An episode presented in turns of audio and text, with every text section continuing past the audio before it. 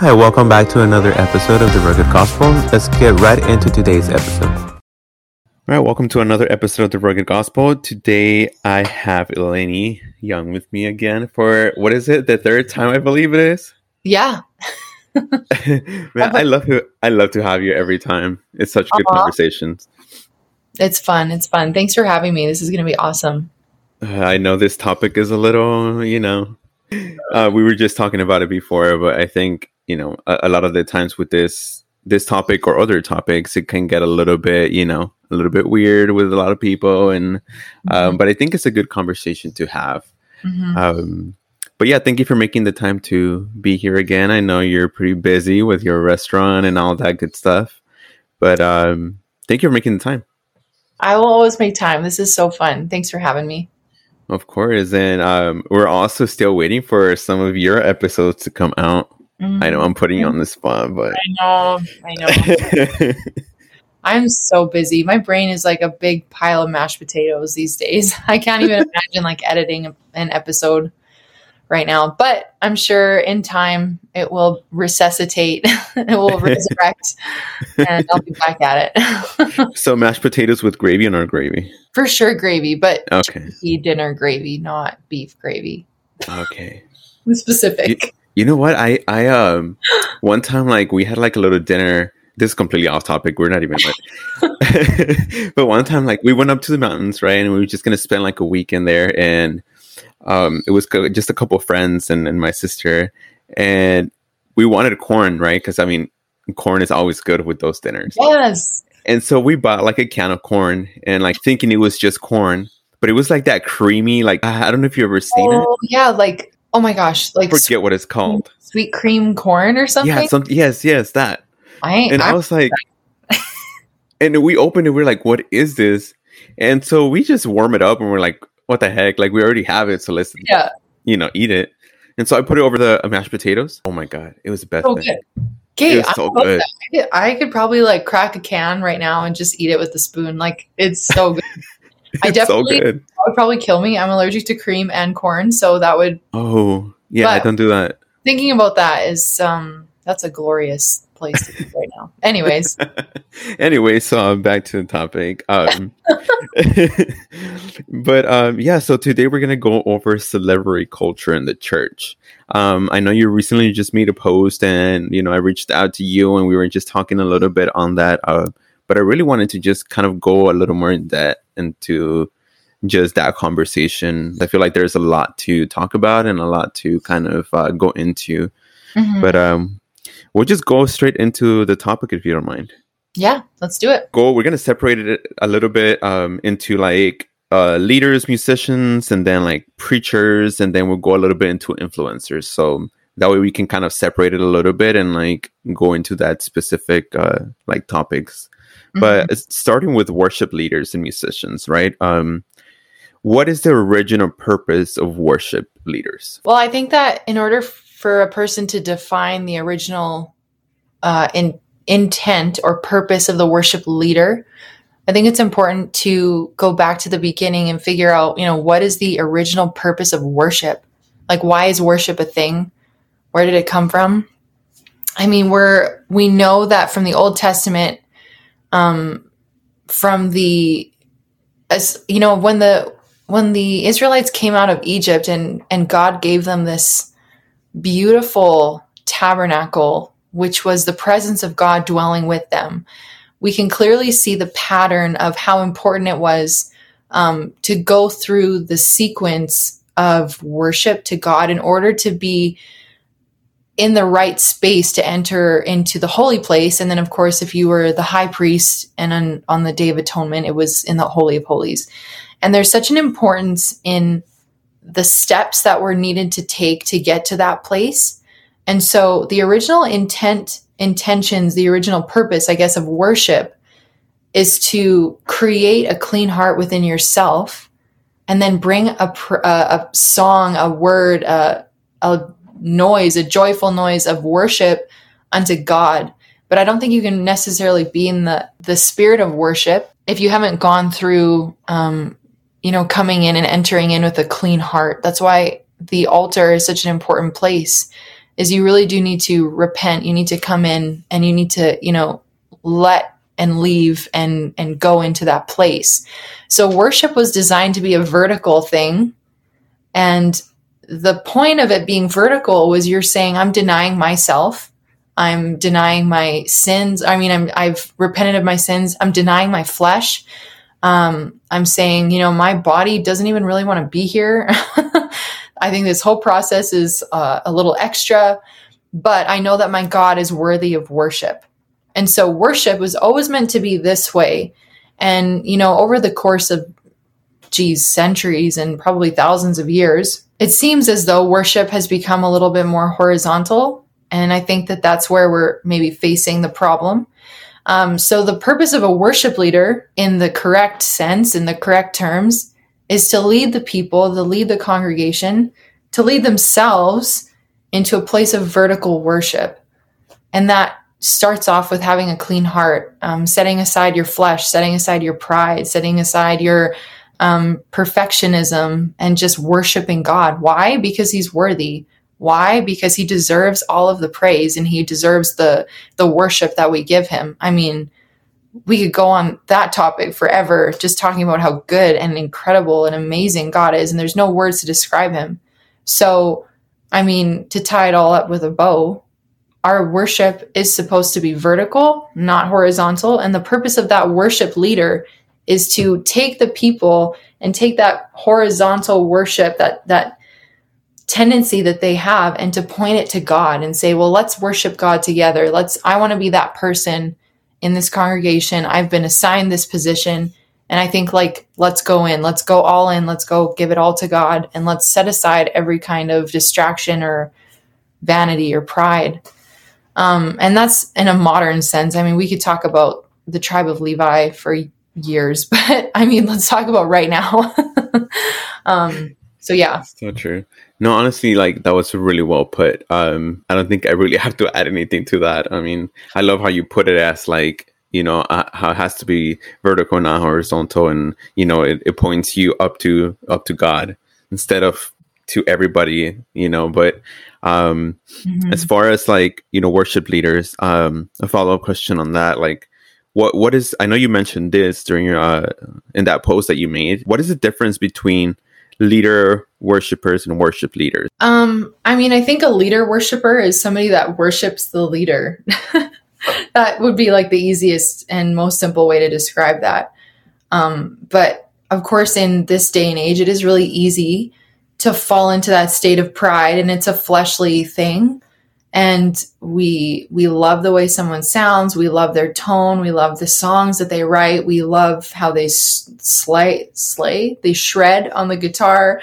Um, we love everything about their style. You know we like their clothing and we just love them as as an artist or as a, a leader in the sense of you know leading a congregation into worship.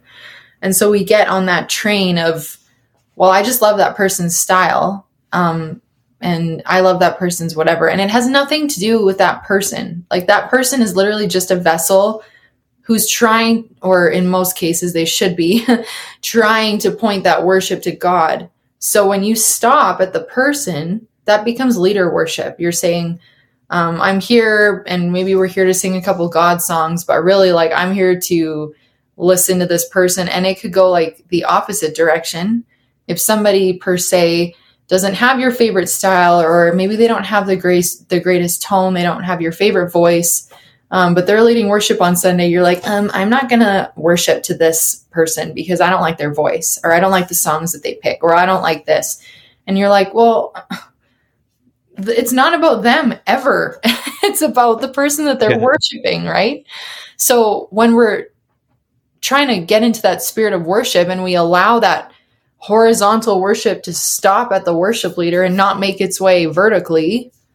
Um, that's kind of what I would consider leader worship. And of course, a worship leader is somebody that is going up. They're like, I, I, mm-hmm. my job here is to not be the best, to not, you know, do all these crazy runs. And my job isn't to make this about me. It's to make it about Jesus. Um, yeah. so naturally those people are the ones and they're rare, honestly those people are rare. I struggle with it myself, so it's a thing. Mm-hmm. No, yeah.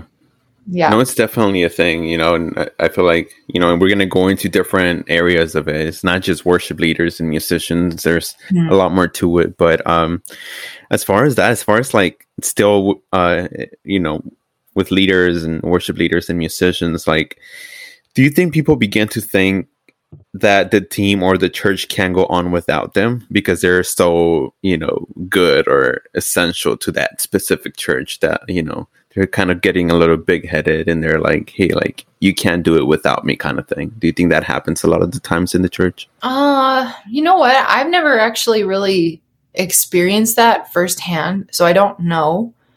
I do know people that I sense feel that way about themselves. It's just a pride thing and you know, we always we all struggle with it. Like that's our natural it's just a natural way for us to be as humans. It's our natural instincts, our flesh, but we're called to lay that down every single day. We're called to crucify our flesh. We're we're called to deny ourselves, pick up our cross, follow Jesus. And that means that like I like I have to laugh. It's funny because I I can I have these people's faces in my mind. I'm like, "Oh, Don't say the name. Don't say the name. no, I'm not going to say anything." but I want to like have conversations with these people and just be like, so do you really think that you're all that? I mean, you're good. You're ridiculously gifted. You can sing, you can play, you are phenomenal. You are so, so talented. But God is worthy of worship regardless of whether or not you're good or not. So if you want to make it all about you, then God is going to find someone else who makes it or turns it back to him. And so, I mean, your position is only as important to you as you make it, if that makes any sense. Like, yeah. um, so yeah, I mean, I think people just need to get out of that mindset. And I don't, like I said, it is a natural inclination for a person to be like, I am good. And you know, some people are like words of affirmation, they're validated by other people. So when they get like, all kinds of, you know, whether it's on social media or whether it's in person, like your song really blessed me or this and that and the other. I can see how it's like, well, yeah, you know, I, uh, I wrote it myself. I am pretty good. You know, you're right. I, I work really hard to get here. Like I can see how that can become, well, you deserve to have me as your Mm. worship leader or you, or, you know, like, uh, yeah, anyways, Elenee, take it down a notch. Like that's too far. yeah, take it up one. I'm just kidding. I just, No, yeah, I, true. I don't get it. I I I can see I can try and understand why they want to be that way because it is like I said it's pride, but um it just blows my mind how they can go through scripture see people used by God over and over and over again that fall into that place of pride and how God takes them down and replaces them with someone else, you know? Yeah. It's like how do you not see that? It's a thing. Don't be like that. Don't be that person. no, seriously. And I mean, I feel like that, like, it kind of goes into another problem, which is I, I know I've seen it at least, um, where, you know, a church or churches in general, um, like start using that one or two people over and over because they have some sort of influence or because they're well known or maybe it's, you know, they're good and people like them as worship leaders. And so they start just using that one or two all over the place. Like, you know like for example here we have districts or we have like you know different things like that um, and so you know you start using that one person or this other person it's just like that person being used everywhere um, do you think that adds to the problem Well, I see there's two sides of it. It really depends on the heart of that person that's being used. If they are operating in a spirit of pride, then I think that is a problem because as the worship leader or as the leader, as the person that's being used, they're just regurgitating that prideful spirit all over their church. But if there is somebody that is genuinely leading well and they are in tune with the spirit, they're they have a heart for worship and they have a heart for the Lord. I don't see why using that person is a problem. I think it just it's important to be able to foster that spirit in more people, um, which in, which would be adding them to the roster. You know what I mean? Like you're no one's ever going to be a good leader if they've never led before. Like you don't. And I say worship leading, I mean leading song service. Um, some people are natural born leaders, but still need some help, like getting better at it. Yeah, I don't think you're you're really fostering a spirit of growth in your own church if you're only using the same people over and over again. I think you just need to step out of your comfort zone and say, you know what? Yeah, this person's gifted. They're anointed. They walk with the Lord. They've got a spirit of humility. Um, but this other person uh, also has a heart to serve. And like, I'm going to give them a chance. And like, I want to give them the chance to, to be on rotation and to adopt that spirit off of that other person. And if the other person is in the right spirit and they have humility, then they'll be happy to have somebody else on the roster to help them lead and for them to mentor and for them to, you know, grow in their own faith. That was a loaded answer and I don't know if I really answered it, but yeah, that actually goes into like the next question that I was going to like ask you or the next two questions. One was does this form like a culture of competition in the church that you know you're just kind of using one person so everybody's kind of competing and they're like oh like i want to be used too so i'm to be better than this person or you know whatever it is and um and the next one was when we do this as like a church, are we devaluating the gift of others? It's kind of like a little bit of what you went into, right?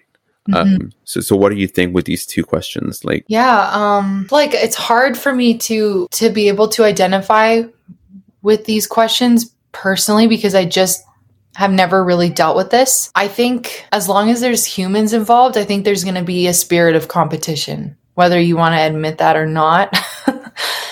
you can have the most spiritual people, but someone's always going to want to be more spiritual. I don't know. Um, there's still people. there's just always, as long as there's humans, there's always going to be pride. And that's just part of being human.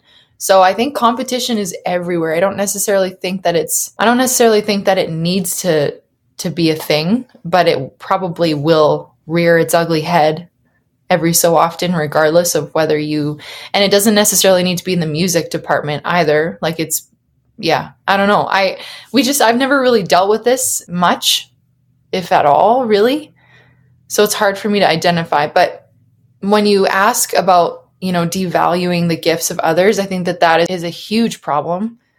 I think that it's a sad problem that we're that we face. And in a way I think it has to do with another you know another time where we're dealing with the spirit of pride because you want your church you want your music team to have a certain vibe for lack of a better word. You want to meet a standard of excellence that maybe is unattainable if you're only using or if you're if you refuse to use anyone else other than the same few people. But um I think there's a lot of gifted people in congregations all over the world that never get used because maybe they don't fit a certain mold. Um, I know in our own church, like I am tired.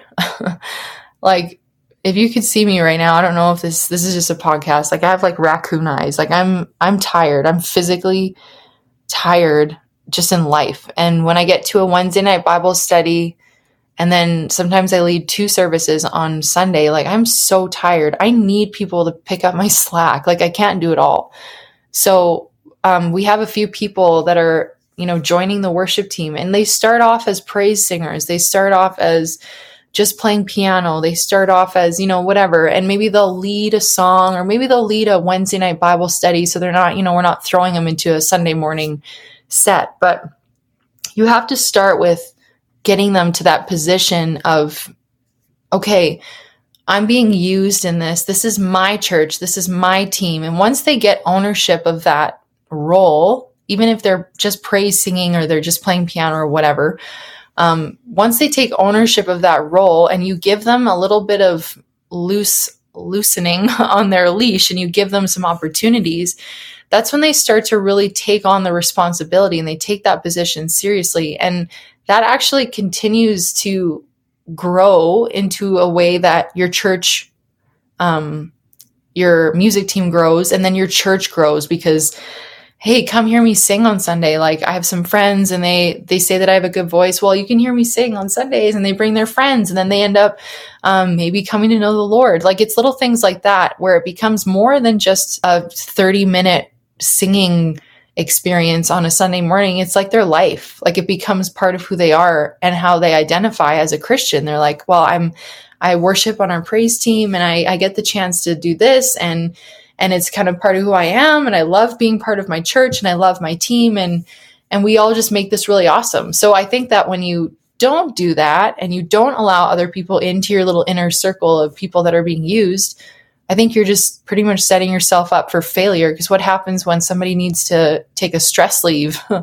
uh, what happens when somebody needs to, you know, bow out on a Saturday night? We don't have anyone else to do piano. Well, you're stranded playing piano and singing, and you're only a good singer when you're not playing piano, or you're only a good piano player when you're not singing. So, like, it just, I think you're just kind of shooting yourself in the foot when you don't grow and have other people experience the, the, um, the team and the the fun of being part of sharing their gifts with the congregation. Man, oh, yeah. I like popcorn talk. I'm sorry. oh, you're good. no, it's it's so true. I mean, uh, you know, when we go into sowing too, like we're we're supposed to do that. We're not supposed yeah. to just keep that little seed out to ourselves and just yeah. hide it. You know, we're supposed to give it out and and and bear the fruit. You know, yeah. And I feel like it needs to be that way, like a lot more where like we're not just keeping our gift, but we're trying to bring gifts out of other people because mm. they also have their own gifts. But you know, a lot of people don't even know what their gifts are because they're not even given a chance to see if that's their gift or it isn't. So I feel like yeah, we need to definitely you know try and and um and just be able to just do that more often with with people. So uh moving on to just the next section of of this um like topic, um, we're gonna hit a little bit on like the preacher side of things. Um, now, I'm pretty sure, just like me, you've seen a lot of like celebrity preachers right now, right? Yeah, um, preacher sneakers. uh, yep. so it's a big thing right now. Uh, what's your take on that whole thing? Like, it's frustrating. It frustrates me so much. I don't know why. Um, and here's the thing as long as they're like, I'm taken to the scripture, I think it was in Acts, and this was after the um, upper room experience, after the Holy Ghost had been poured out.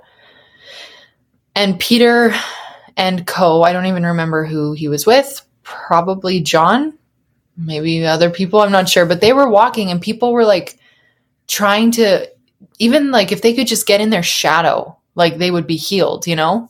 And now I don't even recall if they got healed from their shadows, if they were, or if they were just trying to be healed from their shadows. I would need to even, I like, I haven't really read that to look it up, but, or I haven't looked it up to read it in this um, studying that I've been doing for this. But I think like, as long as there is something hypey happening, there's always going to be people that are hyped up and are worshiping and are fanatic, are excited and and pursuing maybe the wrong thing. So I don't necessarily think it's always a preacher problem. I think sometimes it is a is a person it's a congregant problem. But I would say that more often than not, once a certain preacher gets a certain following they start to create a brand out of themselves, which is fine. Listen, I'm a marketing major. Like I'm all about good branding and you know, a brand is not a bad thing. And even like your church has a brand and it should be good and it should be cohesive and fluent. Yeah, a brand is not a bad thing. Some people associate branding with bad and it's not. But when you create a brand for yourself and for your followers and for your influence, I think that that could go down one of two roads. And it seems like more often than not, um, it goes down a poor path. And you're seeing, you know, you're seeing them share things that are not doctrinally correct. Um, they're, they're sharing things that are not biblical. Um, a good, in the worst way, a good example of this is Beth Moore. She has gone off the deep end. Like, I don't, and of course, she is a big encouragement to women all around the world. And I'm just like, stop following her. she's like one. There's many, but um, Joyce Myers is another one. Like if you like read up um, and and see some of the things that she's written or listen to some of the things she said, I I just don't understand. I don't get it. But they're they've authored books. They've become this legendary brand where people are drawn every time that they say something. People are their ears are perked up and they're listening, and it doesn't matter what they say. The people are going to like it they're they've got itching ears for Joyce Myers. They've got itching ears for Beth Moore. Um, Steven Furtick is another one of those people where at first I was like, you know, I liked some of the things that he shared. And then once I started to see other things that he was sharing, I was like, no, that doesn't line up with the word of God. Like that, that's doctrinally like the opposite. We don't like that's not mm-hmm. true. Um, you got to go back to Philippians 4, where it says, whatever is true, just, pure, lovely, good report. Um, is it worthy of honor or praise or whatever, however that goes? Like, we need to go back to that. We need to take everything that these people are saying, line it up with the word of God. And if it fits the bill, then like I will follow those people. I will listen to what they have to say. And I think there's nothing wrong with, um, you know, listening to a good speaker or a good preacher. But when you create a brand and create a whole influence around something that is wrong, that is, it's against doctrinal beliefs, it's against the Bible, it goes and it's, you know, kind of sugar coated with some really pretty motivational words so that people really like it. Like, that's dangerous. Um, and I think that could go, honestly, that could go for worship leaders, but also preachers. You see so much of it. Like, I, ugh, and I also like question the people that repost some things. Like I'm just like, okay, that was a great that person, that um Steven Furtick, we'll go back to him because he's easy to bug and pick on, but I'll see people share some of his stuff and it's like they'll take like a, you know, 45 second blurb from one of his sermons from a Sunday and it's really good. Like it's like, oh wow, yeah, like that is like pricking the heart. And then if you listen to the rest of the sermon or the context of which that was put in, you're like, mm, never mind. that's um that's wrong on so many levels.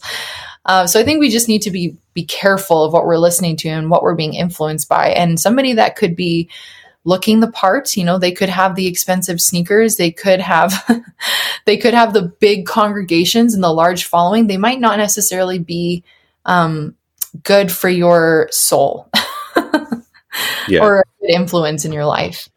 No, it's true. I mean, I, kind of agree. Like, I'm kind of on the same boat as you are. Time of me listening and like actually listening to the whole thing, I was like, mm, like oh, I don't know. I don't yeah. think so. I, I mean, right. yeah, and I mean, you always like those little clips always get you. Like those little 45 second ones, and you're just like, That's oh my god because people reshare these really awesome mm. clips. And like, I like what this guy says. I'm going to follow yeah. him. And then you just don't care to do the research to be like, well, what exactly does this person follow? And Bethel yeah. is another crazy mm. one. And sometimes it comes disguised as a song where they're they're putting this really backwards doctrine into your brain. I'm not saying like boycott Bethel's music. I'm just saying like in some regard you hear some of their songs or you watch some of their sermons or you hear some of their 45 second clips from their service and you're like okay those sound nice. Those sound really cool. And then you start to get into you know what was the heart behind that song? What was the what was the rest of the sermon? You're like oh oh no. You're like what happened? Where'd we go wrong? Yeah exactly. No but i mean i agree honestly and um i mean just the church in general like do you feel like we should have those celebrity preachers um, in, in, church, or or how should we go about that as a church? Um, kind of like going back to the question I asked previously, like if we're using that same preacher over and over again, right? Um, mm-hmm. Do you think that's okay? Because I, that's where I'm kind of like in the middle. I'm like, I think it's okay to have influence. Mm-hmm but at the same time i'm like how do we control that? You know which i we're going to talk a little bit ab- about that but um, mm-hmm. as a church should we have those celebrity preachers? Now a couple names that come to mind. I think of victor jackson. I think god has done one of the most incredible things in his life.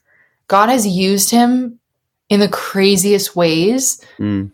god has given him words. God has inspired him. And and I'm not like being a fanatical person about Victor Jackson. I'm using him as an example because he's a huge name in our movement. Um, I think there's a reason that he gets used often. I think there's a reason that when you hear that Brother Jackson is preaching at blah blah blah blah, like I will drive across the country to go hear him speak.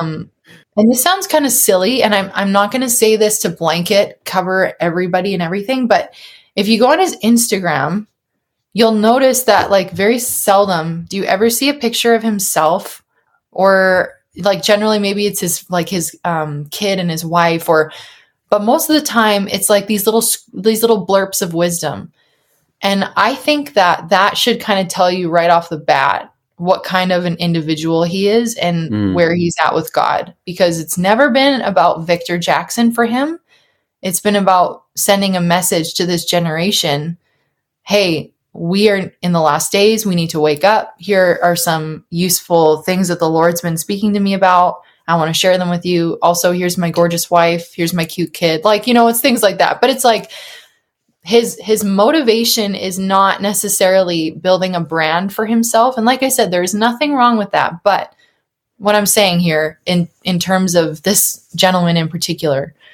um, you can tell that there is really a spirit of humility in him. And I think that's why he gets used. And I think every place that he goes, he's used mightily by God. Lee Stoneking uh, is another one. He is next level for me because there's people that are like, if I could just touch the hem of his garment, like the, like there's a there's people out there that are so fanatical about Lee Stoneking, and he is an amazing teacher. But that's not a him problem.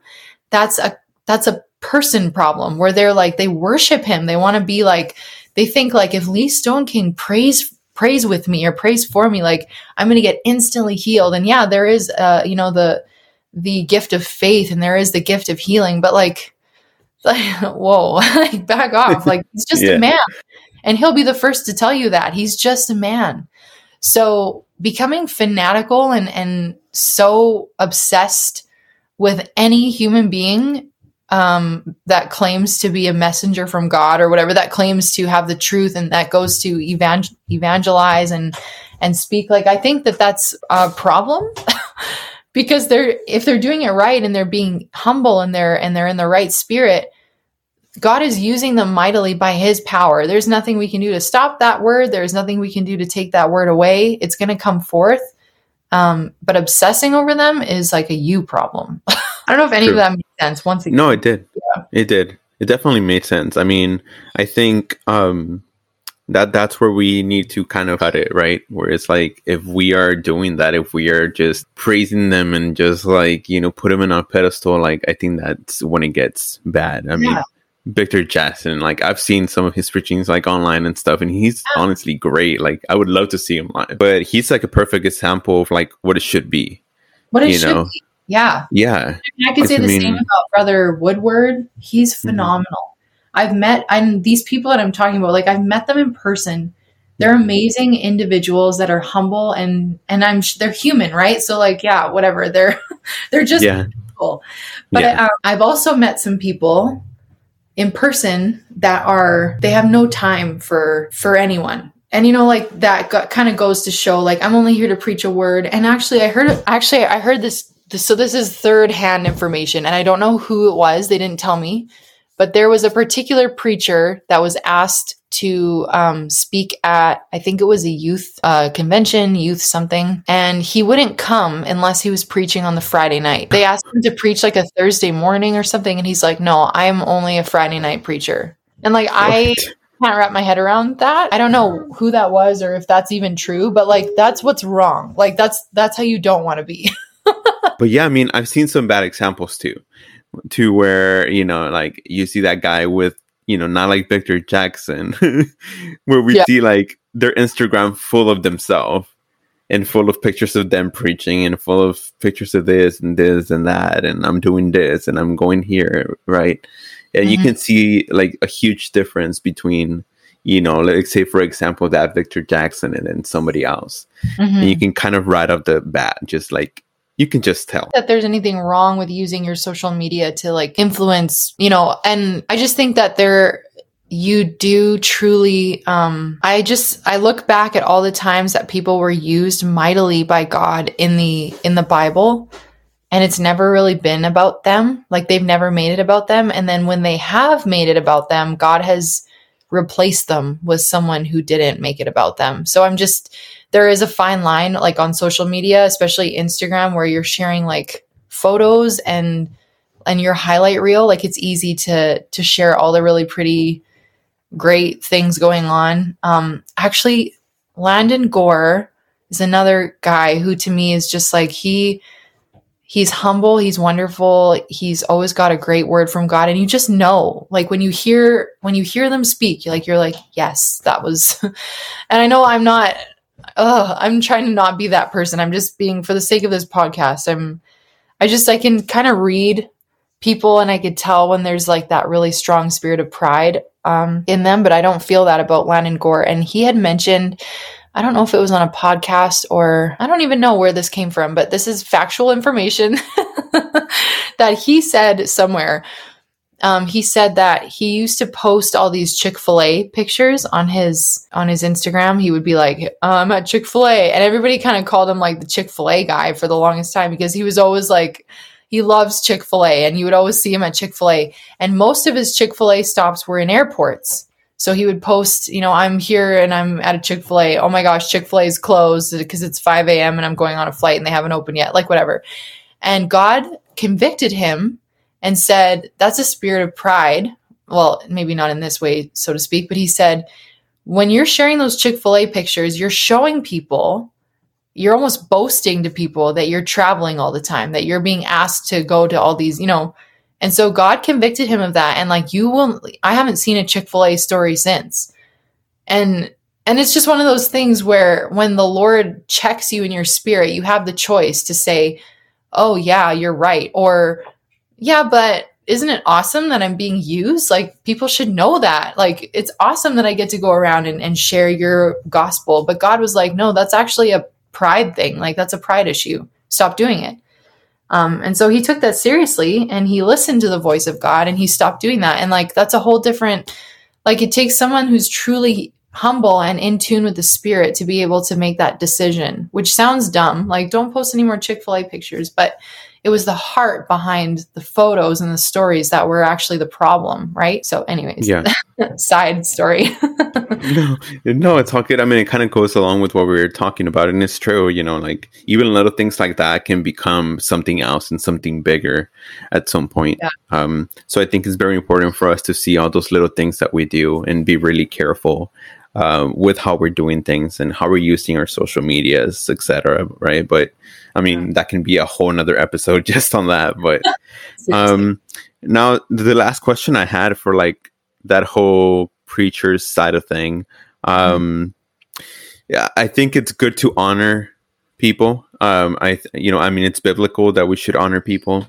Uh, but but how do we like draw the line to not create like entitlement in, in ministry for these people, putting them on that pedestal? Like, where do you think like we can draw the line in that? I think that's two separate issues for two separate people. Um, I think that you as a consumer slash believer slash I say consumer so much, but that's like my marketing brain coming to life. Um, as a congregant, let's call it that. Um, you need to stop putting people on pedestals. I mean, your pastor deserves honor because he's your your shepherd, right? Um, but I mean, worshiping your pastor, that's like next level. Don't be like that. That's weird. He's not God and he's a human and he makes mistakes. Same with your pastor's wife. I mean, you might have had a great exp- I'm talking from a woman's perspective here. Like you might have had a great experience with a previous pastor's wife and maybe the one that you have now um, isn't like up to that level and and you just you have um bitterness or maybe you just have some reservations about certain things and like I I can see that. I can get behind, I can understand. But that's a you problem at the end of the day. God has put them in your life. Like pray for them. Work on f- making that relationship great.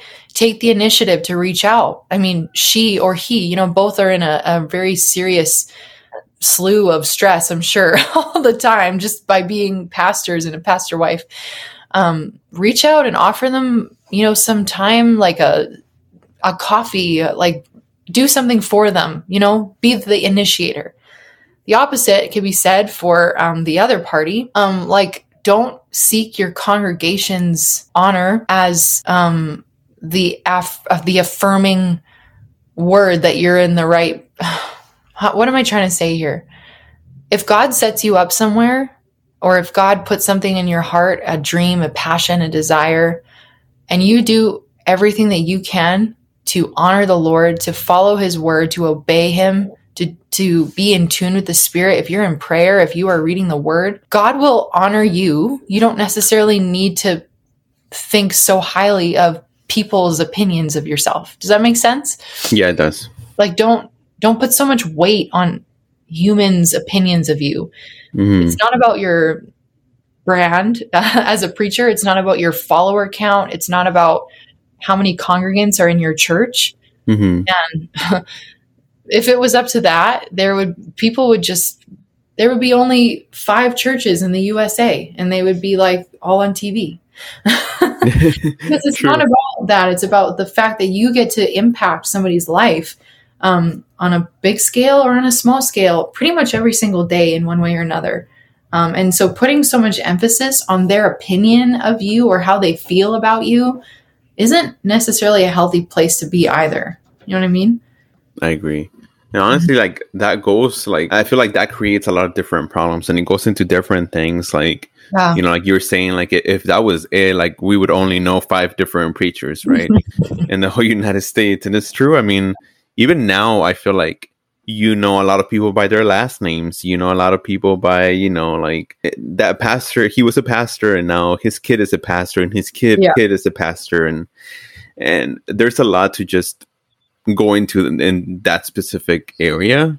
But i mean at least for myself i don't think it should be about last names. I don't think it should be about you know all these different things. And i don't know that's even questionable for me too. Like when a pastor leaves the congregation to their son just because it's their son.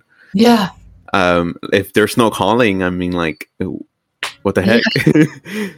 but yeah, that's a thing. Um, I mean, it, again, I think it's um, maybe situational. I think mm-hmm. it really does depend on on your situation because sometimes who could be better suited for the job than someone's son who's grown up doing this, who's seen, who's sort of been acclimatized to being in the church. Like I, I can see how that would be almost like a not all the time at all, but in some ways sort of a prerequisite for a successful mm-hmm. successor, if that makes yeah. sense.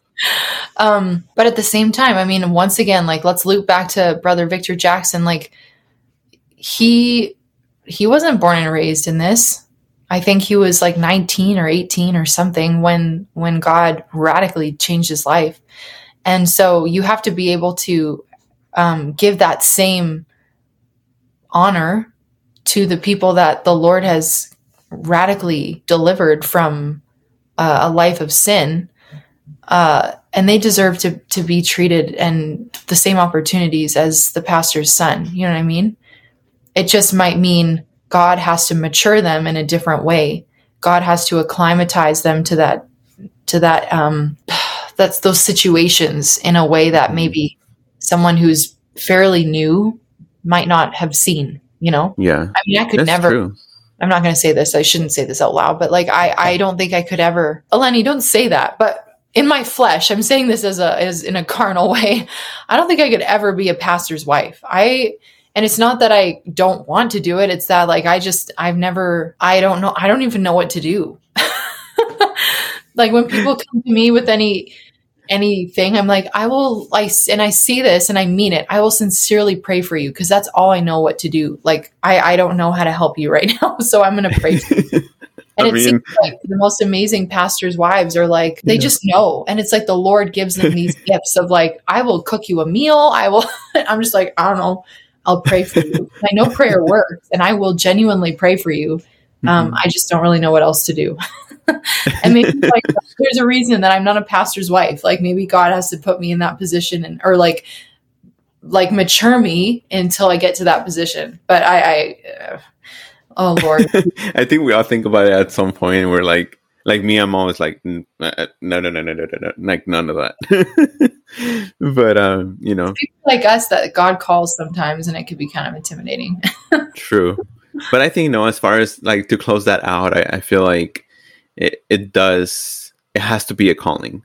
Um, yeah, I I don't think there's anything wrong with like, you know, a, a son being a predecessor, right? Or, or whatever Yeah. it is. I don't think there's anything wrong as long as there's a calling there from God. Um, right.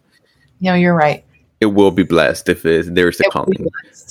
Yeah, so right. I mean, I, I don't see anything wrong with it, but as long as there's that, I, I think it's completely fine. But um, just moving on to the last section of like what we're kind of talking about, and um, I'm sure we've you've heard the term influencer before, right? And we hear it all the time, social media, right? Uh, either on Instagram, Twitter, you know, there's so many social medias now, right? Uh, TikTok, all that stuff. Um, Don't go on TikTok. TikTok's bad.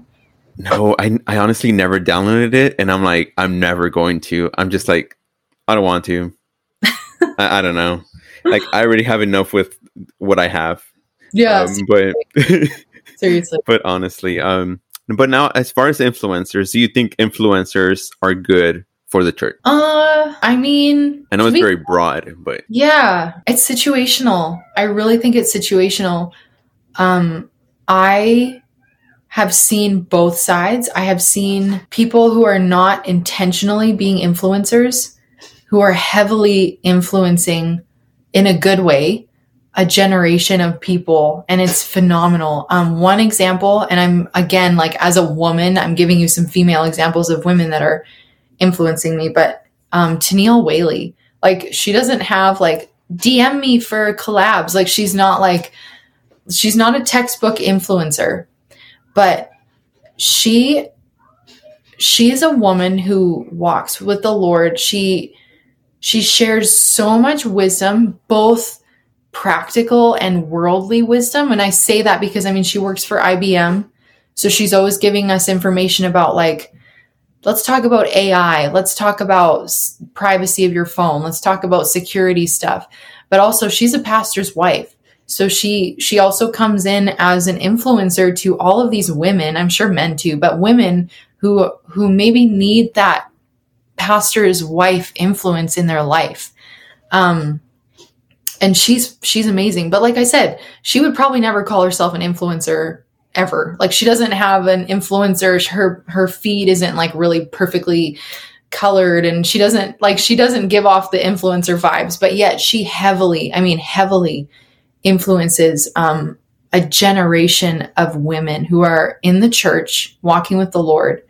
Um on the contrary there are girls I'll, i say girls because i just feel like influencer is really just a female thing but i've seen both. Um, i've seen girls who are trying really hard uh, to be an influencer in terms of the world's uh, definition of an influencer. So like dm Mhm. for collabs. Nothing wrong with that at all. But where is your heart? Is your heart behind uh, or is your motivation to build a, a me brand or is it to vertically worship god and the people that come across your information that you share or influence that you share? Are they being pointed to god or are they being pointed to you? Um, Yeah. that's something i honestly struggle with on the gram myself because i mean i don't ever know what to put out. I'm trying to be a, a apostolic artist quote unquote hashtag i'm trying to make music. And like it's hard to make music without m- building a brand around yourself. So like Yeah. i have these expectations to post regularly to post good stuff to post like but but when people click on my posts and read my captions like where are they going? Is there is their brains? Is their heart? Are their spirit soul body mind? Is that all going up? Or is that stopping at me Hmm. and so I think maybe that's a question that anybody that's trying to build a following or an influence for whatever reason Yeah. on social media, like, are you pointing your followers to Christ or are you Mhm. pointing your followers to you? Because Hmm. there's room for there to be both. Like, both can coexist. You can have a brand about yourself and still honor God and post about God. Mhm. Um, but there is a big problem when the bigger chunk of that pie is all about you. Um, I'm not going to give examples of people that I know, but there are many out there that truly and honestly are um, are on both sides of it. And I think of um, Yeah. Goodness Margin, Shelly Kuhn, um, pastor's wife, I think. She's an amazing individual. She inspires me to clean my house and organize my life. Um, and like, that's not godly, really. like, I mean, it's not super spiritual. She doesn't have this feed that's like all just Bible scriptures. Like, her feed is like, one of the best tools is free and it's on your phone and it's a timer. Set a timer and clean your room and see how far you can get in 10 minutes. Like it's like that. But but the heart behind her her profile is a good godly woman is a good keeper of her home. And like she doesn't even post that anywhere, but that's what I get from her stuff. And so there's other girls out there that have like modesty pro- profiles and that you see two sides of that. You see like a girl that's like sharing skirts that are really tight and she's like it's from behind so you can see a little arch in her back. You know, like it's stuff like that. And you know what I'm talking about. Like it's a real thing. Um, and she's wearing a skirt, but it's not really modest, but she's a modest blogger and she DM for collabs if you want me to wear your stuff. And then there's other people that are like, when you look at their feed and they can have tens of thousands of followers, what I see Courtney Tolliver is an amazing example. Again, I'm giving good examples, not bad ones. I look at her profile and I see like when I see her, I see Proverbs 31 woman who's sharing some inspiration behind, you know, dressing modestly, keeping a good home, being a good wife, you know, like it's just things like that. And it's really people can tell your motivations by what you post and Yeah.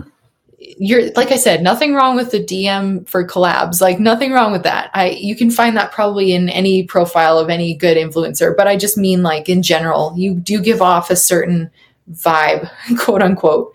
Um and and are you pointing people to Christ or are you pointing people to you? Yeah. That was I again very long winded. no, no, that's good. I mean, I, I think it's honestly the main point of the whole influencer thing.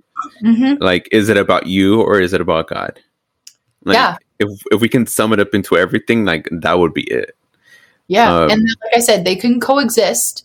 Mhm. can have a brand like myself. I can I can have a Elenee Young artist brand, but like when you go to my feed, is it just a bunch of pictures like PR photo promo photos of myself?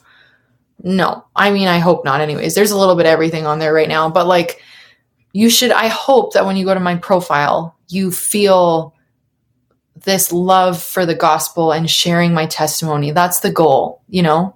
So, um, yeah.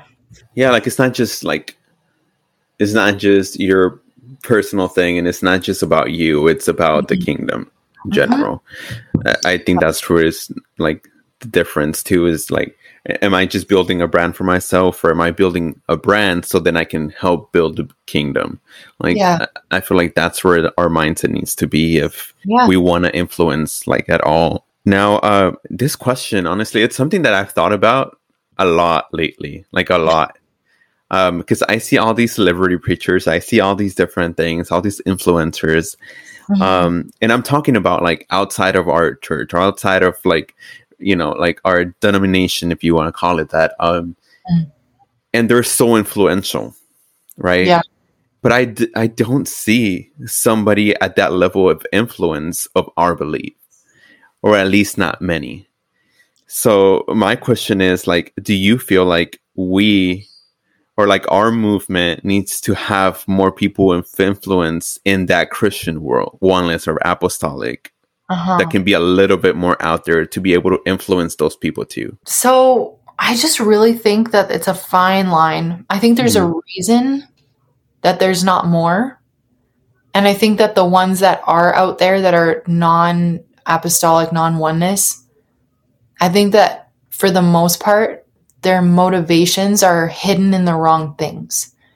I think it's easy to fall into the spirit of the me kingdom when you have that platform, which is why I don't think it's really freely given out to just everybody. Um, like I think of people that I know that have larger followings, um, and and I don't know. That to me is a big responsibility. It's a huge responsibility. And uh, I I don't I think people want that following. I mean, I want a bigger following. It just means that I can do more music, which sounds silly, but um, people want a bigger following, but they don't want the responsibility that comes with having people, that many people following you. Does that make sense? It makes total sense. And if you are, if you're in tune with the Lord and you are following his direction, his spirit, he will give you exactly what you need to be given in order to grow his kingdom. So I think that there is a reason that we may not have as many in our movement that have a crazy following. Um, because once you enter a certain space in influence world, I think that it, it can change really quick. So I don't know. I agree. I think that the people that are prepared and that are ready to deal with the mm-hmm. followers and the responsibility of having that many people following you, I think those people will be given much if they're, you know, building the kingdom. I agree. Um, but yeah, that's a fine. No, yeah, it is honestly because it can get very bad very fast. yeah, um, long, really. It's it's hard and it needs to be like somebody that God is preparing like exactly like for that. Yeah, because it, it's something that's not easy. Like no. for sure. And I mean, having the the bigger following you have, and it's something that a, a lot of people don't. I feel like don't really think about. They mm-hmm. just think about that number going up. Yeah. But as your following goes up, like people are listening more to you. Uh, you're becoming, yeah, like you're becoming something for those people, some someone they look up to. Yeah. And so now you yourself gotta raise up your game to the next level for all these people yeah. because you can either lead them up or down and you know, or they can stop at you and that's not yeah, where you want to be exactly and like you don't want to give them something wrong or, or you know say something you're not supposed mm-hmm. to or uh, lead them astray you know for what you're saying so it also comes with a responsibility, with a huge responsibility. It's not about just the likes and the comments and the uh-huh. lifestyle and like all that stuff. It's so much yeah. more than that. But now, again, just going into what I just kind of mentioned right now, where do we draw the line between admiring somebody's lifestyle and just straight up worshiping them? Um, I think that's a heart issue. I think that you can admire someone's lifestyle and not necessarily worship them right? I think that, uh, but again, I think that if that person has a kingdom focus and you're following that person and you're admiring their kingdom centered lifestyle, I think that there's nothing necessarily wrong with that. Um, it's when you, it's when that aspiration, if that person, that, that mold that you want to fit into, that person's lifestyle that you want, when that takes precedence over being in a relationship with God, that's when it becomes straight up idolatry, right? That's when it becomes a problem. Um, idols today are certainly not made of stone or and I mean they they are out there. There's literally like crystals. but um, idolatry in its truest form is when something becomes more important to you than God that becomes an idol, that becomes something that hinders that relationship, that vertical relationship. Something sits right here and hovers and takes takes away from that connection. So if somebody's godly, kingdom minded, amazing lifestyle sits right here and blocks that vertical connection to God, then that's idolatry. Um, and you're worshiping them. You're worshiping their lifestyle because this worship that goes vertical can't go all the way up if there's something on top of your head that's taking that that connection away right? So again it's kind of back on you and me. It's back on the the, the followers. It's back on the people that are um, influenced by these people. What are you going to do with um with the people that you follow? How are you going to navigate following them sounds yeah. silly, but I guess yeah, that's no, yeah, and it's something we point don't point out a lot. We point out a lot of like the person that's being the influencer, but not the person that's looking at that influencer yeah. and how we are taking it as as people mm-hmm. and the people we look up to. Are we just kind of you know following them because we can get something good, mm-hmm. or are we just like becoming fanatic about them and you know having Yeah. them as an idol in our lives, you know. So we need to be very careful as listeners and you know us being on the other end as well. But now, can someone argue and this is about the uh, apostle Paul, right? Can someone argue that, you know, they are doing like let's say what the apostle Paul was doing, right? When he said, "Follow me as I follow Christ," right? Like why did he explicitly mention like that example? Like he didn't say just follow Christ. He said, follow me as I follow him. So he was kind of influencing in a way. And he was kind of saying, like, I'm a good influence Yeah. in a way. And I think he had every right to say that. And I think that we need to be careful putting that tagline on our profiles. um, because um, the Apostle Paul, not very many of us truthfully can say that we've heard the audible voice of Jesus. In fact, Paul lost his vision after that encounter with the Lord. Mhm. And I wonder what he saw. Like he lost his his physical vision. And I wonder that I wonder if while I wonder what he saw when he was blind. And I wonder what the Lord taught him. I wonder what that that experience was like for him. And I believe that in that experience, God had opened his eyes spiritually, obviously not physically, but spiritually to so many revelations of who he was. Things that some of his disciples hadn't even really understood while they were with him. So when Paul says, Follow me as I follow Christ, I think that he has a pretty good leg to stand on when he says that because he has seen what I believe. I mean, this is kind of a personal opinion, but he's been in tune with Jesus so much. He had heard Jesus' audible voice. He had experienced this radical salvation and and all of this wisdom that he's been writing from literal jail cells to these churches was all by the the influence of the Holy Spirit. So when he says follow me and when he's also saying um, in his same scriptures and letters crucify the flesh, deny yourself, follow, pick up your cross, follow Christ.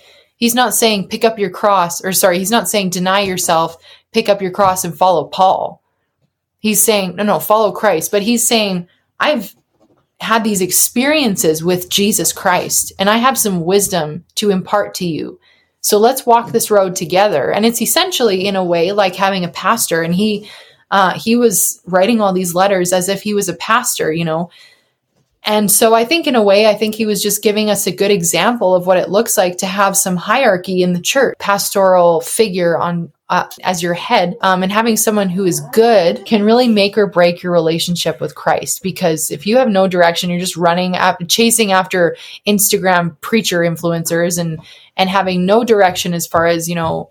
Well, I believe this, but I leave this part out. And if, if you don't have somebody to guide you along that path, like Paul, or, you know, like your pastor, like a, a mentor or a, a spiritual leadership in your life, then it's easy to, to fall astray, especially in 2021 when it's pretty easy to just follow anybody on Instagram and become, you know, a spiritual guru overnight. so true, honestly. I mean, all you said is really true, and a lot of like different good points. I feel like as Christians, it's like when you were saying earlier that you can coexist. Like, I think you can definitely have influence, but you also, you know, like we said, you have to be very careful with it, and you have to know the reason of that influence, and you know, kind of like the Apostle Paul, and you were saying, like kind of explaining that it makes a lot of sense. It's like, yes, like I'm in some influence but at the end of the day he pointed to christ he pointed to, back to the cross and he pointed back to jesus and not up to himself it was Yeah. like yeah like y- you can take me as an example because of all the things i've been through yeah. but i'm not it like Yeah. there's Exactly. there's him and he he's it like not me Yeah. you know so i think when we get to be able to differentiate those things and kind of separate those i think we can definitely um have some influence.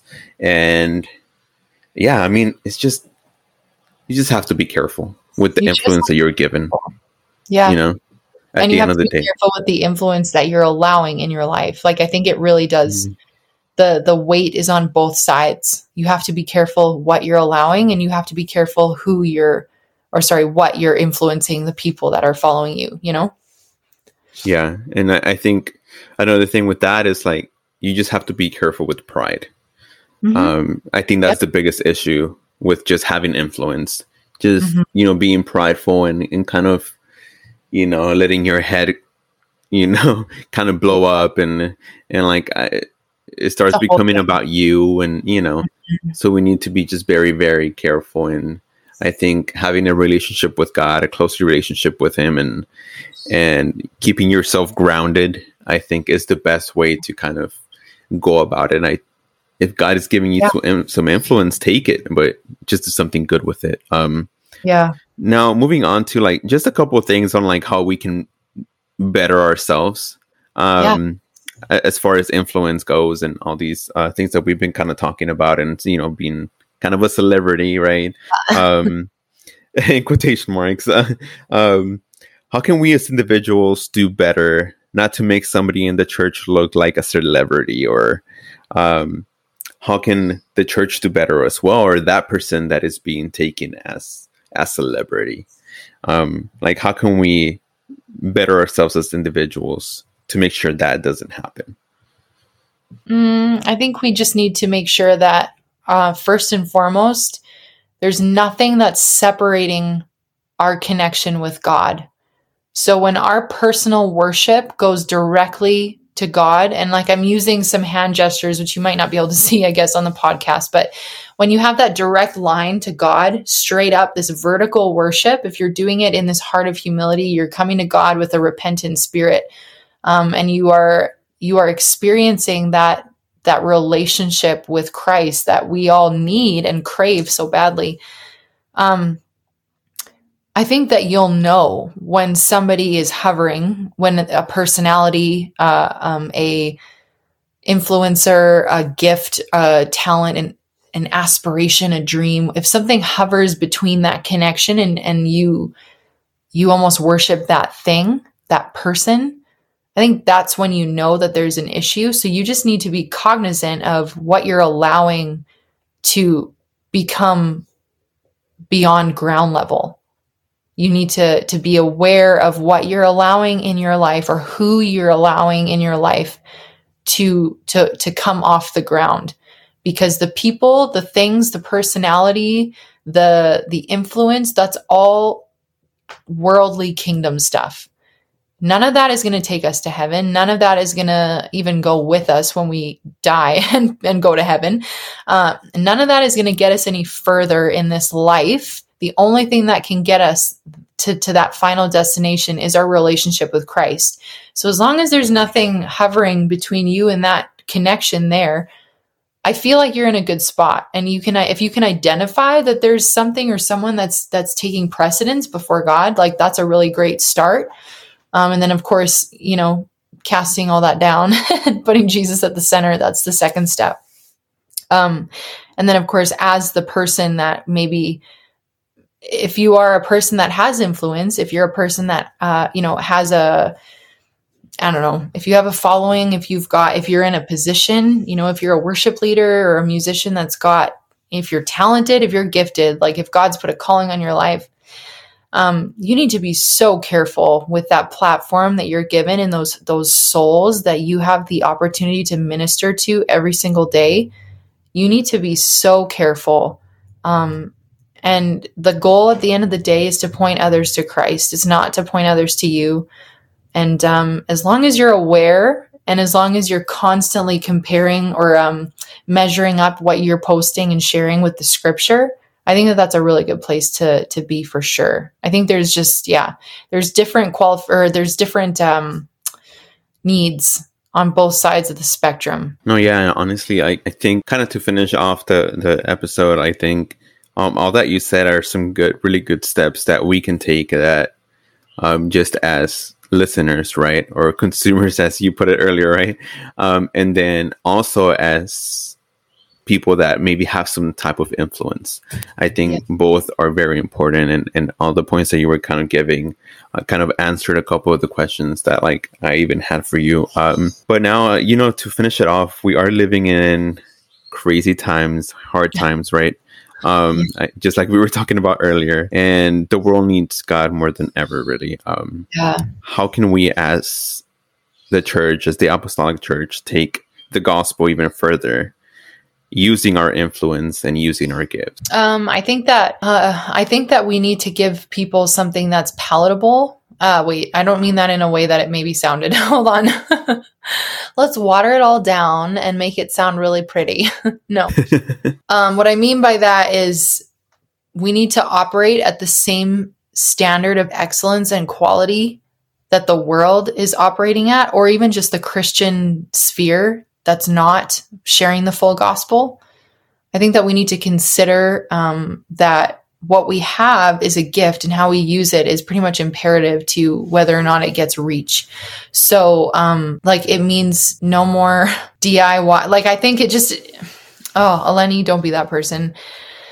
I just think it means investing in excellence, investing in quality, investing in a good, like honestly, carnally here, let me just speak, like investing in good marketing, in a good uh, image that promotes you in a way that people can reach that message that or the message can reach the people. Wow, that was a really hard way to say that. But there's no reason for us as apostolics and as oneness um, and as truth holders to operate at a lower level of excellence just because we have um, the truth. You know what I mean? And I feel like a lot of people think that because, like, God's just going to miraculously reach people. Well, that's not biblical. We are told over and over in the form of all kinds of parables and, and even in like firsthand situations how important it is to go out and reach those people. And so that might include an investment. You have to make an investment for your brand, for your church, for your your media team, your music, like not recording in your basement, but you know, hiring a studio to do a really good, excellent job that meets quality, uh, the standard of quality that's in the industry right now. Like it's just certain things like just be par with the world when it comes to quality and and branding. And I think that you have a an equal chance to reach those people, but with much better content, you know, obviously the truth. Mm. And not that I'm saying God can't, but I'm saying we have been given uh, some really amazing tools and we're using them. And you're seeing a lot of amazing ways that um, the church is being used or members of the church are being used to share uh, the the message. Like, I mean, those videos you go to a conference and then there, there's those like next day videos, and like those are phenomenal. They're cinematic, they're captivating, and like those are apostolic artists, really, Mhm. that are creating these beautiful videos that are actually capturing an audience that might have not really given it a chance if it was like an iPhone video. Do you know what I mean?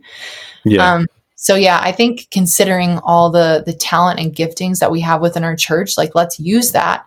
Let's start to build this beautiful, cohesive um, brand. What am I trying to say here? Quality of brand that sort of matches what the world is staring at eight hours a day. And let's let's be in Mhm. competition with what they're watching and what they're looking at, what they're listening to.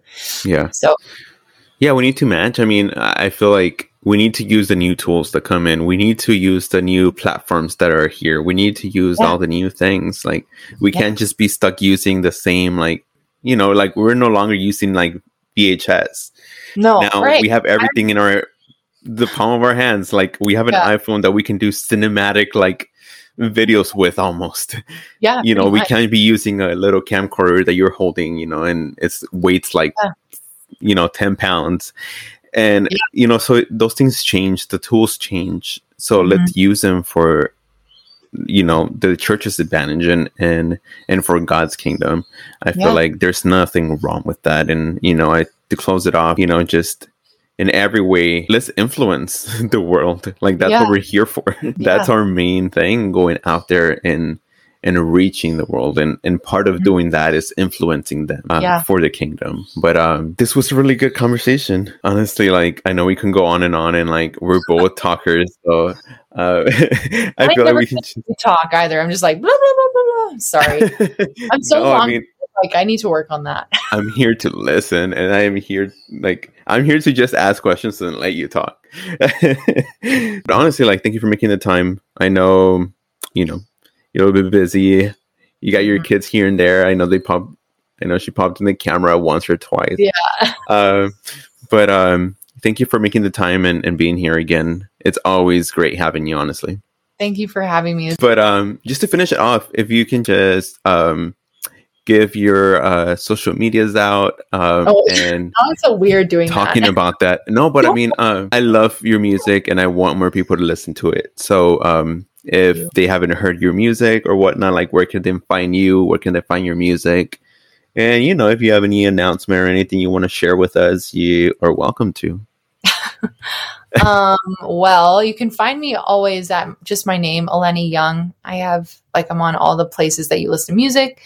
I have a single coming out on December 3rd. It's not a Christmas song, so we'll see how that goes. Releasing a song uh, in Christmas season, um, and it is with the coolest people. I'm so excited. I'm not even gonna sh- ah, but I've almost pretty much oh. but- Okay, so it's with Nathan and Rachel French, and we wrote this song together, and it's so good. And I'm so excited for the world to hear it. It is just, it's a vertical worship song. I'm so excited. It is called Worthy is the Lamb, and I'm so pumped. So you heard it here first. I'm not going to share it until like the middle or the end of November. So, Oh, so um, here's a sneak peek only on the Rugged Gospel podcast. wow. uh, no, thank you for sharing. We are excited for that song. Honestly, um, I for both you and then separately, and you guys together, it's just going to be so good. It's so good. Um, it's gonna be so good. Um, but yeah, I mean, honestly, super excited. Um, everybody that hasn't listened to Elaine, please go ahead and listen to her, follow her. Um, Thanks. she not only has great music, but puts out great content as well. So, again, thank you for coming on. Thanks. All right, God bless everyone. Hey, thank you for tuning in today. Don't forget to subscribe and tune in next week for another episode.